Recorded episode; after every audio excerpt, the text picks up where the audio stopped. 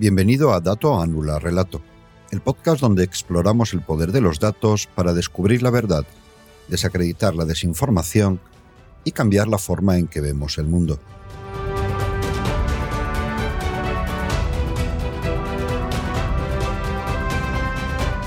Soy Jesús, analista de datos, y estaré aquí con vosotros en cada episodio para desentrañar las historias que los datos nos cuentan.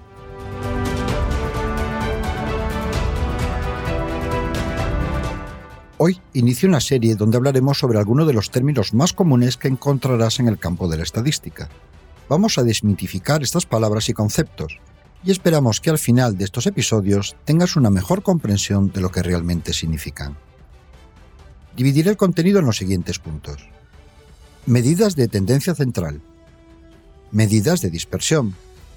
Percentiles y cuartiles. Correlación y causalidad para cada uno de estos, no solo los explicaré, sino que además pondré algunos ejemplos cotidianos.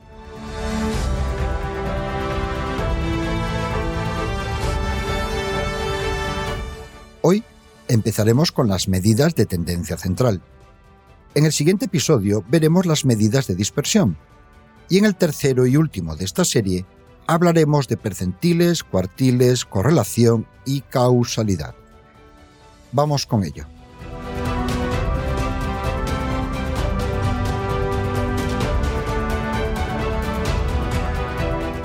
Medidas de tendencia central.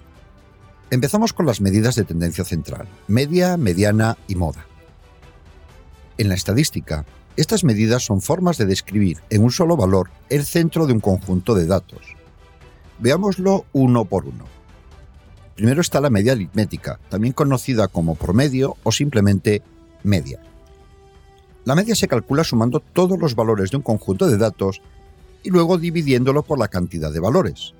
Por ejemplo, si tuviste tres pruebas en el colegio y obtuviste calificaciones de 80, 85 y 90, tu calificación media sería la suma de esos tres números dividida por 3, lo que nos da una media de 85. A continuación, tenemos la mediana. La mediana es el valor del medio cuando se ordenan los datos de menor a mayor. Si tienes un número impar de observaciones, la mediana es simplemente el valor del medio.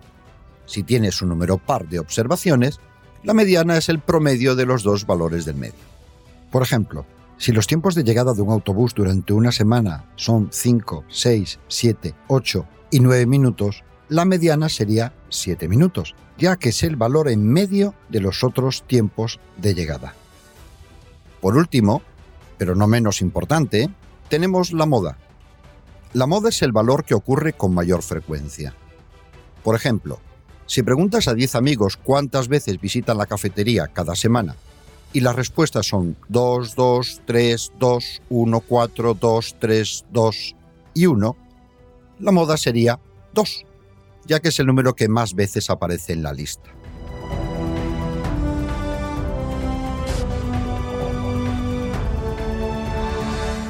Estas tres medidas son fundamentales en estadística y cada una puede ofrecer una visión única de tus datos.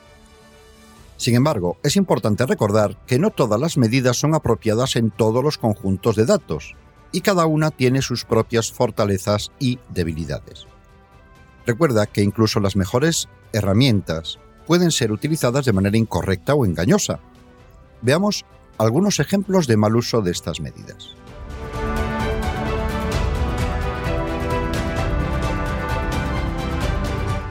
Ejemplo 1. Imagina que eres dueño de una pequeña empresa y tienes un equipo de 5 empleados. Cuatro de ellos ganan 30.000 euros al año, pero el quinto, el CEO, gana 150.000 euros al año.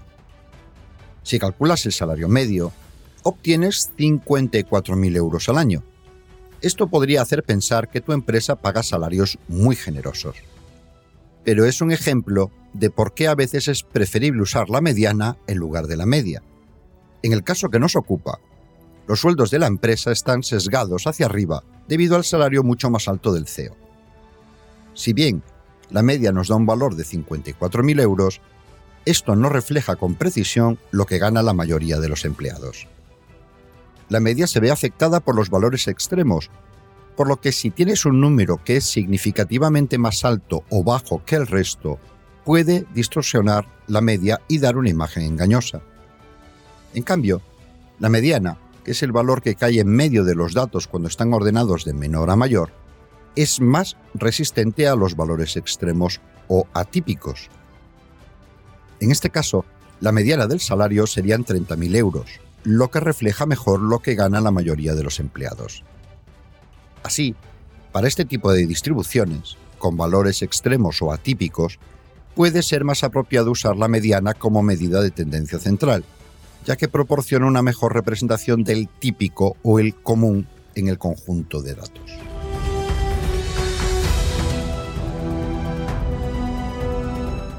Ejemplo 2. Digamos que estás buscando una casa en un nuevo vecindario y te interesa saber el precio medio de las casas en ese área. Te dicen que la mediana del precio de las casas es de 250.000 euros. Esto podría hacer que pienses que la mayoría de las casas cuestan alrededor de esa cifra, pero no necesariamente es así.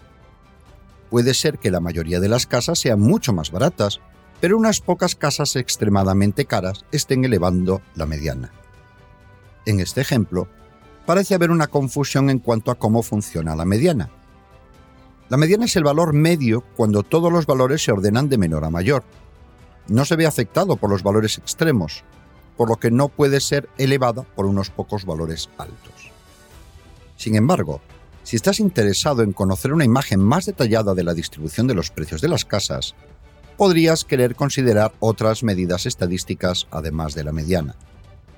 Por ejemplo, si quieres entender la distribución completa de los precios de las casas en este vecindario, podrías observar el rango de precios, la diferencia entre el precio más alto y el más bajo así como la varianza o la desviación estándar, que te darán una idea de cómo se dispersan los precios alrededor de la mediana.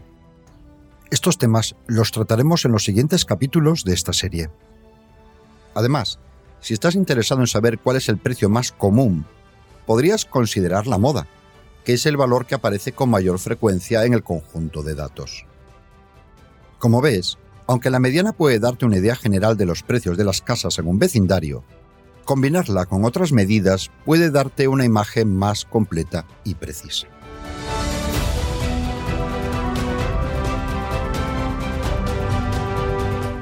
Ejemplo 3.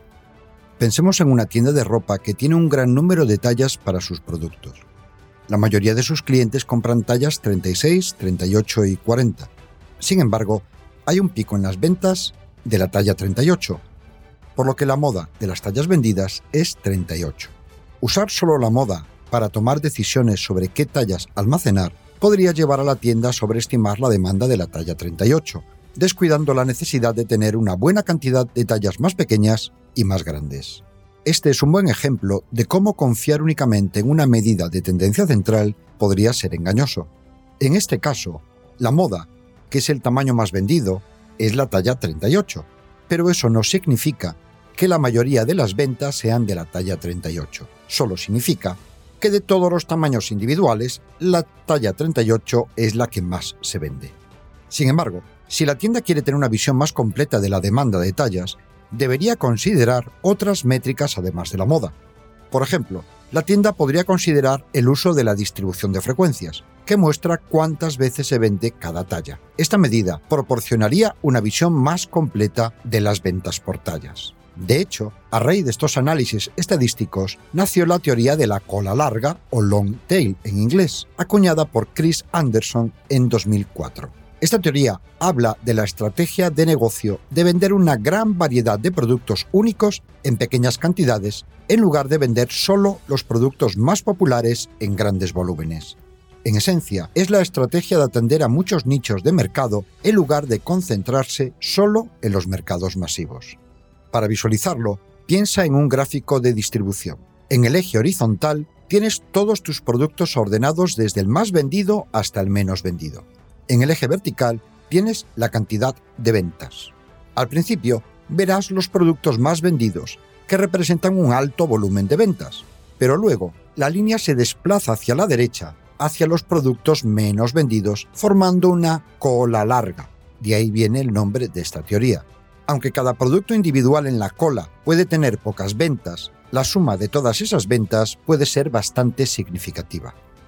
Además, debido a que hay menos competencia en esos nichos de mercado, las empresas pueden cobrar precios más altos y obtener mayores márgenes de beneficio.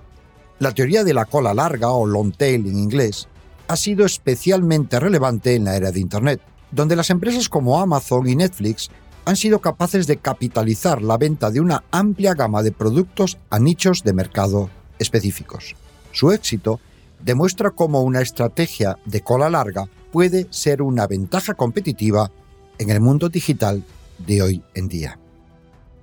Además de estas medidas, en este ejemplo se podría considerar utilizar otras medidas de tendencia central, como la mediana y la media, aunque en este caso, como las tallas son una variable categórica y no numérica, estas medidas pueden no ser tan útiles.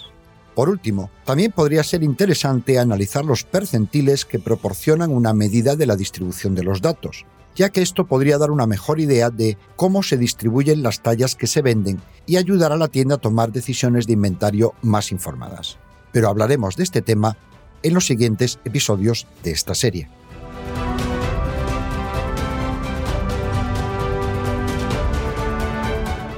Hoy hemos hablado de las medidas de tendencia central, Recuerda que en los próximos siguientes dos capítulos de esta serie hablaremos de las medidas de dispersión, percentiles y cuartiles y la correlación y causalidad. Esperamos que esta serie de episodios te ayuden a entender mejor estos conceptos y a interpretar los datos de una manera más informada.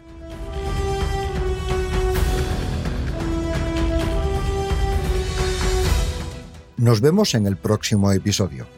Hasta entonces, recuerda, los datos son la brújula que nos guía hacia la verdad.